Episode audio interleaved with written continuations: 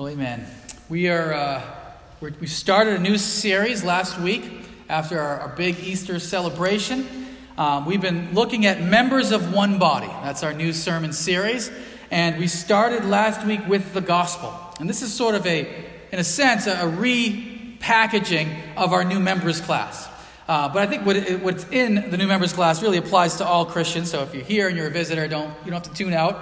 Uh, but really dealing with what what does it mean to be part of a church? Who are we as Christians, and what does it mean to be part of this particular church as well? Last week we talked about the gospel, which is the message, the foundation, right? I mean, the thing of first importance for the Christian life.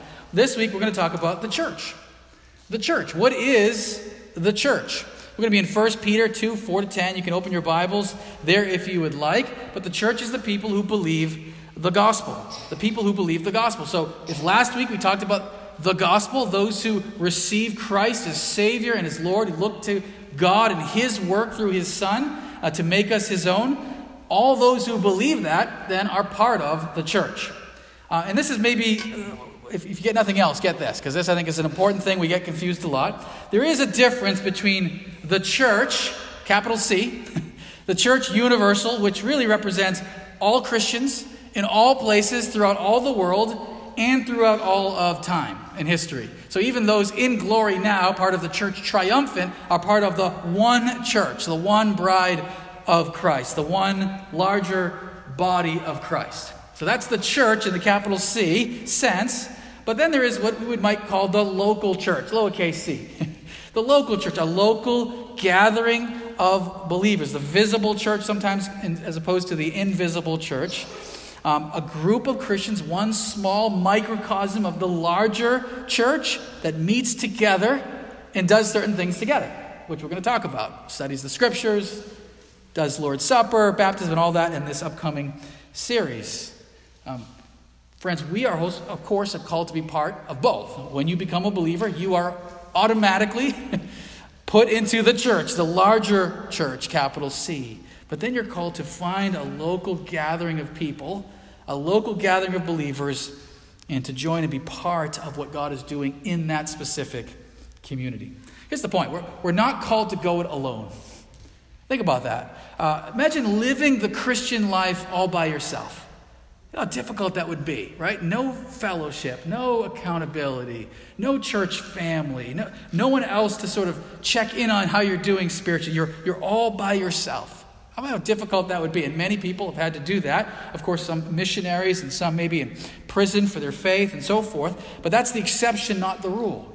In general, God calls us as Christians to do it together with a gathered group of people. And there's so many benefits, there's so many blessings that come with being part of a local church. And again, I'm thinking of this church in particular. When they started, when they thought about what they doing together, uh, they wrote a covenant.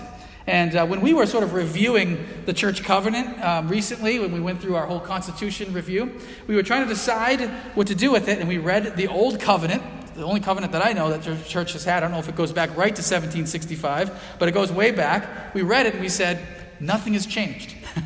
Nothing has changed except for maybe the way we speak, the English that we use. We don't use the old King's, uh, the Queen's uh, English, but basically it's the same. Which we say we're going to keep the same church covenant. We're not making any difference from it. So here's what here's one line from what the covenant says that I hope is still true of us as a church together.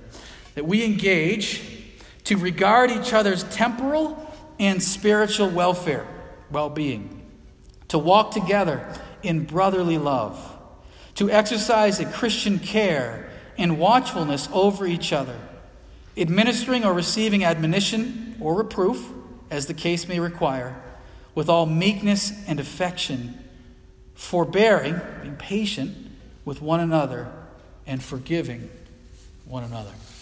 I hope that's still what we're called to do together to regard each other's spiritual and temporal welfare, forgive, to love one another, to build one another up. Nothing has changed. Friends, here's the interesting thing about church as we talk about what the church is all about. Here's what's happening in the church right now, here in the United States and around the world. So, here's what's happening in the church in the United States, Christianity in the United States. Christianity, from an outward appearance, seems to be dying. Okay, so it's decreasing right now in the United States and in the West and in Europe as well. But that's really just sort of a surface level look at what's happening. What's really happening, if you do sort of deeper studies, which they've done, is that nominal Christianity, which is Christians in name only, uh, nominal Christianity is dying out. So, in other words, those who don't really have a very deep faith, those who really aren't, are just kind of coming for the social aspects of, of being part of a church, they're emptying out in churches. But what's left in the church then are those who are more serious, more deep in their faith. That's what's happening in Christianity in the West. And I would say that's a good thing. I think in the long run, that may end up being a really good thing. I mean, churches tend to be stronger and healthier than they have been, even though numerically they may not be what they once were. That's what's happening in the United States. Here's what's happening in the world the gospel is spreading rapidly like it's never done before in history through Africa, South America, and Asia incredibly, like we've never seen in human history. And new churches are popping up like crazy all over China and India and all throughout Africa as well. That's what we're seeing around the world. Here it seems to be dying. I think it's actually getting strengthened and healthier. Around the world, it tends to be spreading. God always preserves and protects his church because the church is the people who believe the gospel. Look with me. 1 Peter chapter 2 verses 4 through 10. Uh, so we're going to we're kind of bouncing around scripture in this series. So each Sunday we're sort of picking one place in the Bible. There's so many different parts of the Bible that talk about the church, of course, but we're going to land here in 1 Peter chapter 2, uh, verses 4 through 10. As I mentioned, it will be uh, you, can, you, can, grab a Bible in front of you, uh, or if you brought one, and we will also have it up on the screen. There is an outline in your bulletin as well if you want to see where we're going. Chapter 2, verse 4 to 10, we read this As you come to him, meaning Jesus, of course. A living stone, rejected by men, but in the sight of God, chosen and precious. You yourselves, like living stones, are being built up as a spiritual house to be a holy priesthood, to offer spiritual sacrifices acceptable to God through Jesus Christ. For it stands in Scripture Behold, I am laying in Zion a stone, a cornerstone chosen and precious and whoever believes in him will not be put to shame. So the honor is for you who believe, but for those who do not believe, the stone that the builders rejected has become the cornerstone, and a stone of stumbling and a rock of offense. A lot of quotes from the Old Testament. They stumble because they disobey the word as they were destined to do.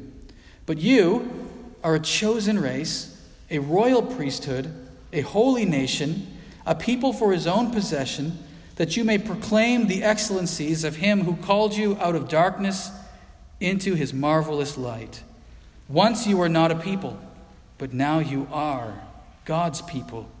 Once you had not received mercy, but now you have received mercy. The church is the people who believe the gospel.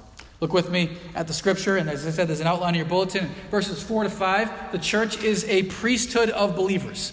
A priesthood of believers. Peter describes the church as a spiritual house, and which really, in the Jewish mindset, they would immediately think of a temple. That's what a spiritual house is, the temple, actually. He says, We come to the stone. Uh, Jesus, of course, is the stone. Uh, he is rejected by men, chosen by God. Uh, this is Jesus' own self description, by the way. Oftentimes, Jesus would refer to himself as the stone that causes stumbling, the stone that everything is built upon. He says, As we come to this stone, meaning Jesus, we also are like stones. we are like living stones. And why are we like stones? Because we're building something together. All of us are, are building, each part of us acts as a sort of brick to build something. And what is that something? We're building the temple. We're building not a building, not a physical, actual building. We're building the dwelling place of God. Kind of switches illustrations a little bit, but stays in that same general theme when he describes all the Christian church there as a holy priesthood. The holy priesthood. And he says it again in verse 9, calling them a royal priesthood. It's very important to understand he's talking to all here. He's not talking to some of the leaders or some elite group of Christians. He's saying, All of you are a royal priesthood, a holy priesthood. And what do you do? You bring spiritual sacrifices, not animal sacrifices, but spiritual sacrifices to God through Jesus. What does that mean? What does that mean? What does that mean that we are a temple and that we are all priests? I like what Matthew Henry said all true believers are a holy priesthood, sacred to God, serviceable to others, endowed with heavenly gifts and graces. Well, the temple, as I said, is where God dwells. It's where His Holy Spirit dwells on this earth. That's what defines what the temple is. That's why Jesus said that He Himself is the temple as He dwelt with us, because He's the dwelling of God with us. And Peter's point is that the temple of God is not a building, since Christ has died and rose, but a people where His Spirit dwells within. Uh, he says we're priests. Well, what is a priest? A priest is one who intercedes between human beings and God. That's what a priest's primary duty is a go between between God and man. Well, he says here that we all, all human beings, all, all human beings who are in Christ, all Christians, have a direct access to God through Jesus. We don't need a priest of this world. Priests offer sacrifices. That's what we do as well. We offer spiritual sacrifices, the sacrifice of worship, of obedience, and of love for one another. Priests offer worship. That's what we do. All of us are called to worship the Lord, to exalt Him. Why does this matter? That we are a priesthood of all believers here. Uh, this is a big issue in the Reformation that there wasn't sort of this elite group of Christians and then had everyone else, the laity, but that all God's people were, in a sense, priests before God. Um, I'm not a priest. I'm a pastor. Um, there's a difference. There's a big difference, actually. Uh, pastor is a biblical term. Somebody recently said, um, I think it was at the National Day of Prayer, he, he said, All of us are pastors. Well, that's not true. but all of us are priests. That much is true. Some people still do call me Father Rick every once in a while. And then they meet my wife, and I think they're surprised to meet her. So Father Rick has a wife. I don't know how that works uh, necessarily. Uh, but we, we don't have priests. I know some traditions do, some Christian traditions do, and I'm not here to get down on them necessarily. I know the Anglicans do, Episcopalians do, uh, Roman Catholics, of course, do. Uh, but I think when you look at the scripture, that's not what we find. We find the priesthood of all believers. All Christians are responsible for sacrifice and worship and to take care of ministry in the church. And just as a side note here, that's why we have a, an annual meeting uh, as a church. That's why we don't just make decisions as elders and pastors. We, we, we bring it to you as a church. When we add new members, we want that, those new members to be presented to the whole church so you know who those new members are. We want to present what our ministries have done over the year. We want to present our budget to everybody. We want to make sure that the whole church is involved because we are the priesthood of all believers. You're a priest. Uh, you are responsible to know the Bible on your own. Uh, y- y- yes, I'm going to teach the, the word as best as possible, but you're responsible to know the Bible. You're responsible to read it and to discern and even to disagree with what comes from this pulpit if that's what you find in the Bible. You're responsible to worship God individually. You're responsible to serve in ministry. It's a big part of what it means to be a church, that everyone is gifted in a certain way with a certain spiritual gift to use to serve God's people. Uh, ministry is not for a specific set apart group, it's for all of us. Uh, one of the most powerful images I think we find in the Bible to describe the church like this is the body, the body of Christ. Like, like a human body that has multiple different parts and pieces that all have different functions, but you need them all, really. Um, so the church works like that. And he talks about the eye and the ear, and if, if one part can't say to another. So you got the eye, right? Focused on the visual. Maybe, maybe we'll put in that category people who are, are really about making sure the facility looks nice. they're, they're, they're, they're making sure that the, the landscaping is done well and that the inside is well vacuumed and things are polished. They're making sure everything looks nice on the, on the, to the eye. And then you have the people who are about the ear.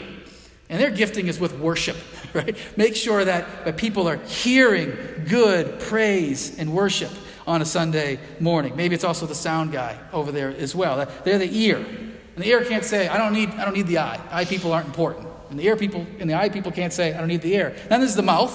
Um, I guess that would be the preacher. Maybe I'm the mouth, right? Make sure that the, the word is preached from here. Um, a lot of people, I think, are a hand. are a hand. Uh, you're about serving.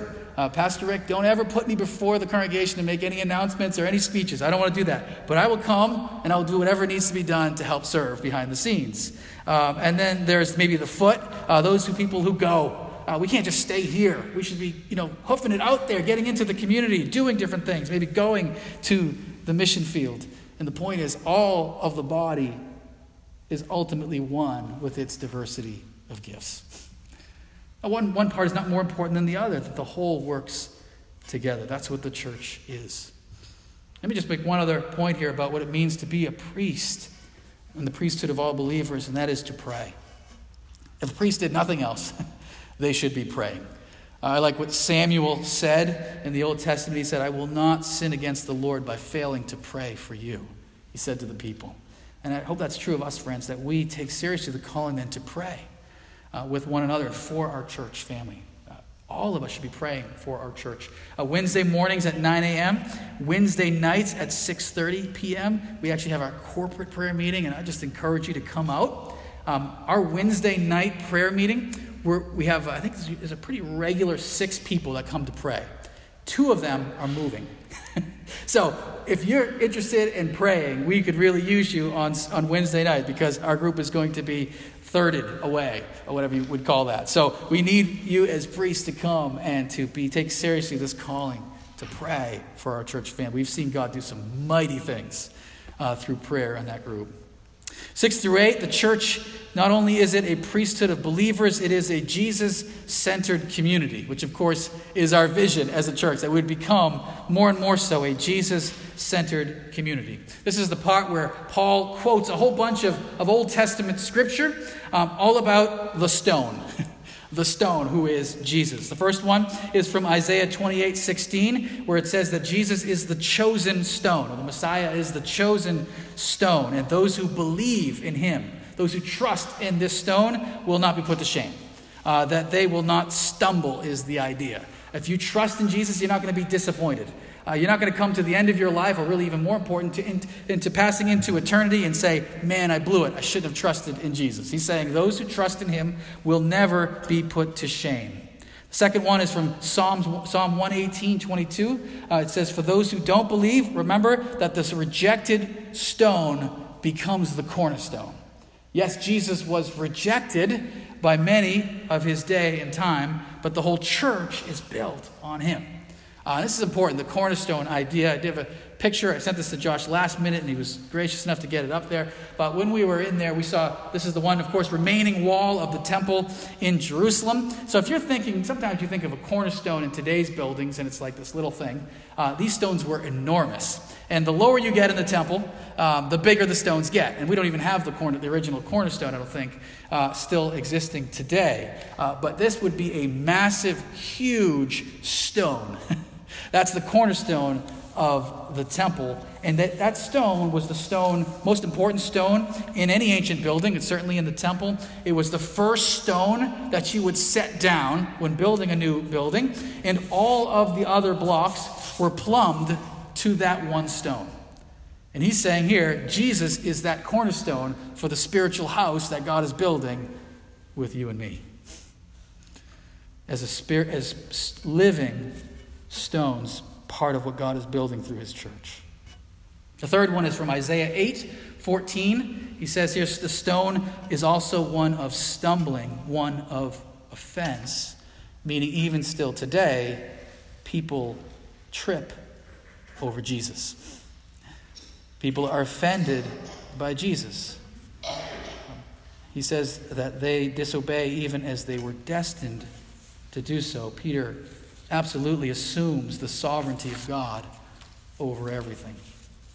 But notice, Jesus is the center. when we talk about a cornerstone, that's the center stone. That's what everything else is built on. Now, what is the church? It is a group of people who meet with Jesus at the center of what we're about. Our vision, as I said, is to become a Jesus centered community. That's what makes a church a church. Let me just say, I think important then to see what we are not. That's what we are, what are we not? Um, we are not a physical building. And I, I, know that maybe you've heard that a million times, but it's, it's an important thing to remind one another uh, that this building that we are sitting in right now is a beautiful and wonderful edifice. Uh, and that it is a great blessing and gift and tool that God has entrusted to First Baptist Church. By the way, this isn't our original building, this is our fourth, fourth building over our long history there. And of course, the other side of the building is, is much newer than this part. Uh, buildings are a gift uh, they're a good thing. I don't think necessarily a bad thing. Uh, not every church has a building, by the way, uh, but they are not the church. If, God forbid, this church were to burn to the ground, we would still meet next Sunday and would figure out what to do next. I don't know where we'll meet. We'll meet somewhere, uh, hopefully right here in town, uh, but we would continue to meet because the church is more than a building. The church is not a social club. Uh, I hope, we hope that you've made good, deep, wonderful relationships here. But it's far more than that. It's not just about horizontal relationships, it's about vertical knowledge of the living God and how he brings his people together. The church is not a political organization. Um, I have political views. You probably don't know them. You know why? Because I almost never mention them from the pulpit. Because this is really not the place for it. Here, it doesn't matter what your political views are. Ultimately, what we're seeking here is a people who know and love God. And that does shape how we view the world and our country and all of that. It may take time and discipleship, and we may even still come to disagreeing positions on that, or more than that. It's not, the church is more than social action. We are here, yes, to love those in our city and those who are hungry. We want to make sure they find a good meal. And those who are cold in the winter, they find a good jacket. I know a lot of you guys uh, uh, gave up some good uh, men's clothes this last winter. We were able to help and to serve. And we definitely want to do that, but we are not just here to help people's physical needs. We're called to be a Jesus centered community. Here's how the Bible describes the church in a number of different ways. It's the body of Christ. We talked about that. Uh, so, if the church is a body with all its different parts, Christ, in a sense, is the, the, the lead. He's the, the one who controls the body, of the mind, of the brain, the head, however you want to describe it.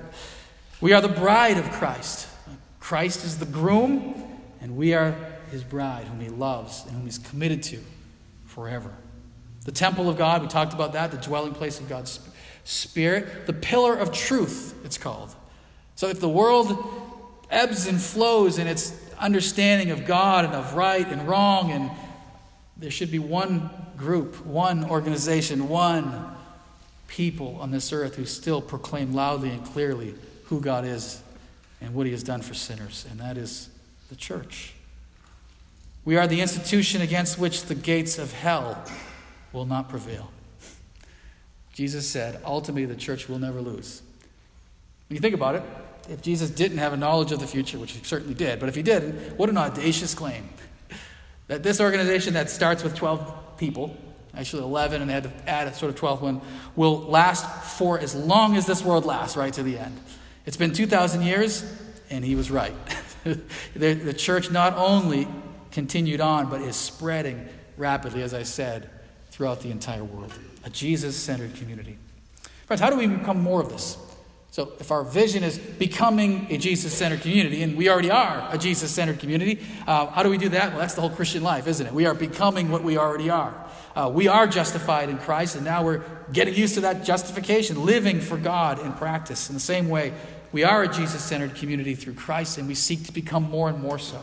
We do that by reminding one another of the gospel. We talked about this last week. We hold fast, we stand on this gospel. Jesus is the message that we proclaim, it's the heart of what we believe. Friends, the church is so, so valuable in this. Um, I, don't, I don't mean to, to offend anyone here, but, but as human beings, we are frail. and we are mortal, and we are weak, and we are wandering in our hearts. Uh, I know that because that's my own heart right there. And we need help. Friends, I, I think the most dangerous place to be spiritually is a place you say, I don't need the church. I, I don't need other Christians. I got this. I think that's a dangerous place to be. We need help. It's like AA. And I think AA is, a, is, an outstanding organization. We host a, an amazing AA meeting here, and I'm glad that we're part of that. But what, is it, what does that start? It starts with saying, I need help.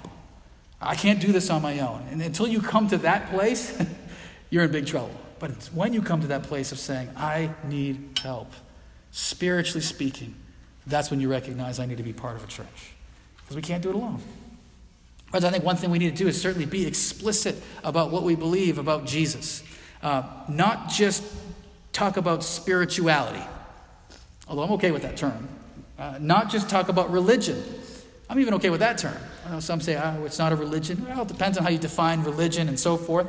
Not just talk about God. Well, that's good to talk about God, but we have something more specific even than that. We talk about God's Son, Jesus, who came and broke into our world and died in the place of sinners and rose in triumph over the grave. That's our message.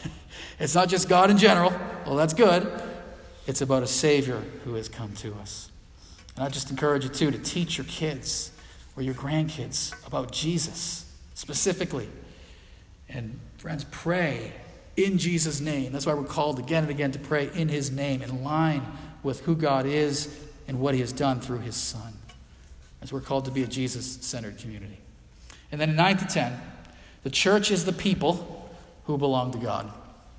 Church is the people who belong to God. Look what he says. Peter describes what the church is like, and he uses sort of a, a, litany of phrases, a whole bunch of short little phrases to describe what the church is all about. And a lot of these, I'm sure Mitch could tell you, uh, these, are, these are references to Israel. These are references to Old Testament Israel, a chosen race. Well, of course, the church is made up of multiple races, a holy nation. There's no one nation for the church, right? So he's using these Old Testament references to Israel to describe the church. Why? Because we have been grafted in as Christians into Israel. We're part of God's people throughout all of history. He describes them as a people, us for as a people for his own possession.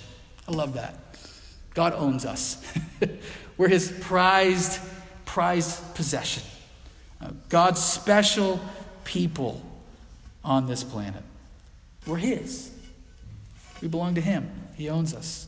We're called to proclaim the excellencies of God, uh, the excellencies of his character, a God who reigns supreme over everything and is perfect in his love and in his mercy, his justice and in his holiness, and to proclaim his works, what he has done throughout all of history, and especially in the person of his son Jesus, and throughout all of church history. The one who has called us out of darkness, spiritual blindness and ignorance to God, and called us into light, where we can see and know God truly. He reminds us that we were once not a people.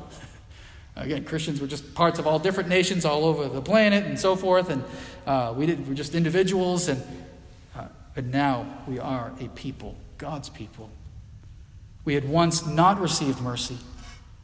We were under his righteous judgment, his righteous wrath, and now we have received mercy. Friends, who is the church? Now, this, this, this may sound a little exclusive or a little self focused to say, well, they're, they're his people on this whole planet. But remember, everyone is welcome. There's no he's saying, declare his praises. Let anyone who would come to join in. God's door is wide open, and he calls anyone to come and to be part of his people. It's open to everyone. But the church, by definition, is comprised of those who believe the gospel. That's why I think we're thinking about the church, our church here. That's why baptism matters and membership matters. Because you might be someone who says that, why should I get baptized? What does it matter?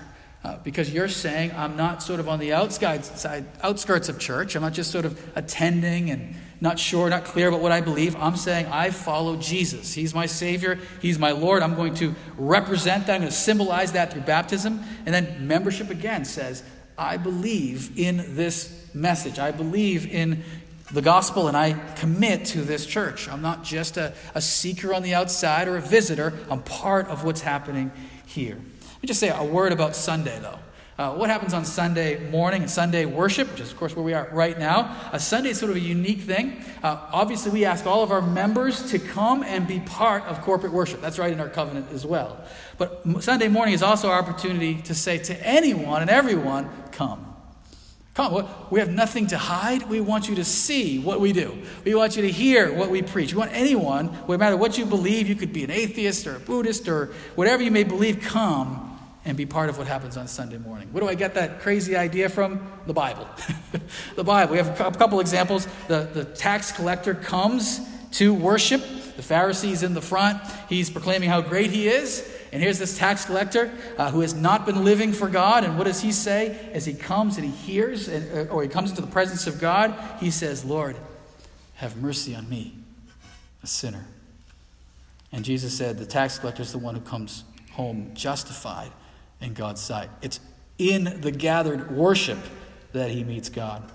Or oh, there's another example in 1 Corinthians where a bunch of are, people are, are gathered, um, and there's some who are, have the gift of prophecy and they're declaring God, uh, declaring who God is. And it says a non believer walks in among you and he sees and, and experiences true worship, and he says, God is truly among you. So he's saying use that corporate worship not only for God's people to gather and worship, but use it as an opportunity for those who don't know the Lord to come and to meet him. I'd say, friends, be careful to join a church. Be careful that you really know what you're getting into when you join a church. Be even more careful to leave a church and what that means. Now, I, understand there's good reason to leave a church. Uh, many, many people have come through uh, this church family over the years. It's actually kind of neat if you're a historical, if you're interested in history, to see some of the folks that have come through here. Uh, actually, one of the one of the greatest. Uh, well, one of the greatest American Baptist uh, theologians of all time, a guy named Augustus Strong, was a pastor here uh, during the Civil War. He was a pastor here for about five years. Left here, went on to pastor a church in Cleveland, Ohio, where John Rockefeller was a, was a member, interestingly enough. Then went on to become the president of a seminary called Rochester Baptist, uh, Rochester Theological Seminary, uh, and wrote a book called Systematic Theology that was used by seminarians for many, many years. He was pastor here for five years. Isn't that kind of neat to know? Uh, another guy by name Stephen Hill pastored here in 1806. Um, this was his first pastorate here at First Baptist Church. In 1836, he published a book called Christian Hymns which was a collection of 655 hymns that he wrote and was used by churches all over the United States. Eventually moved to D.C. and became the chaplain of the Senate in 1856. He started off here. It's just neat to see uh, the people who have come through these doors over the years, who have been part of this church family. Friends, we are his people. Uh, that should be humbling to think of. We're God's beloved people some from every tongue and tribe and nation, but we belong to him as his possession forever. Ultimately, friends, this is not our church. It's God's church. It's not mine. It's not, it's not the longest members' church. It's not even those who founded this church's church. It's his possession. It belongs to him.